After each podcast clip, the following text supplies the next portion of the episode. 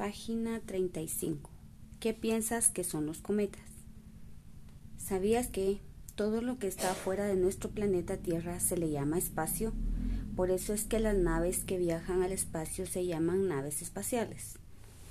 En el espacio hay muchos cuerpos celestes, así se le llama a todos los objetos que están en el espacio.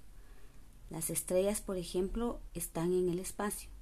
También los cometas. Las estrellas son muy grandes, pero nosotros las vemos muy pequeñas.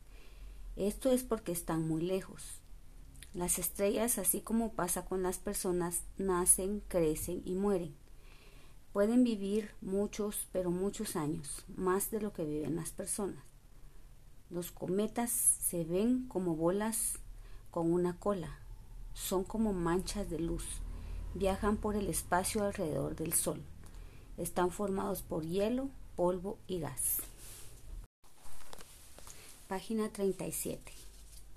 ¿Por qué crees que al planeta Tierra le dicen el planeta azul?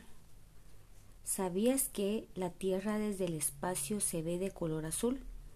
Esto es porque en la Tierra hay más agua que suelo seco o tierra. La mayor parte del planeta Tierra está cubierto por el agua que forman los ríos, los lagos y los mares. La Tierra tiene una parte seca donde están las montañas, los volcanes, los cerros y lugares planos. En la parte seca están los países donde vivimos las personas.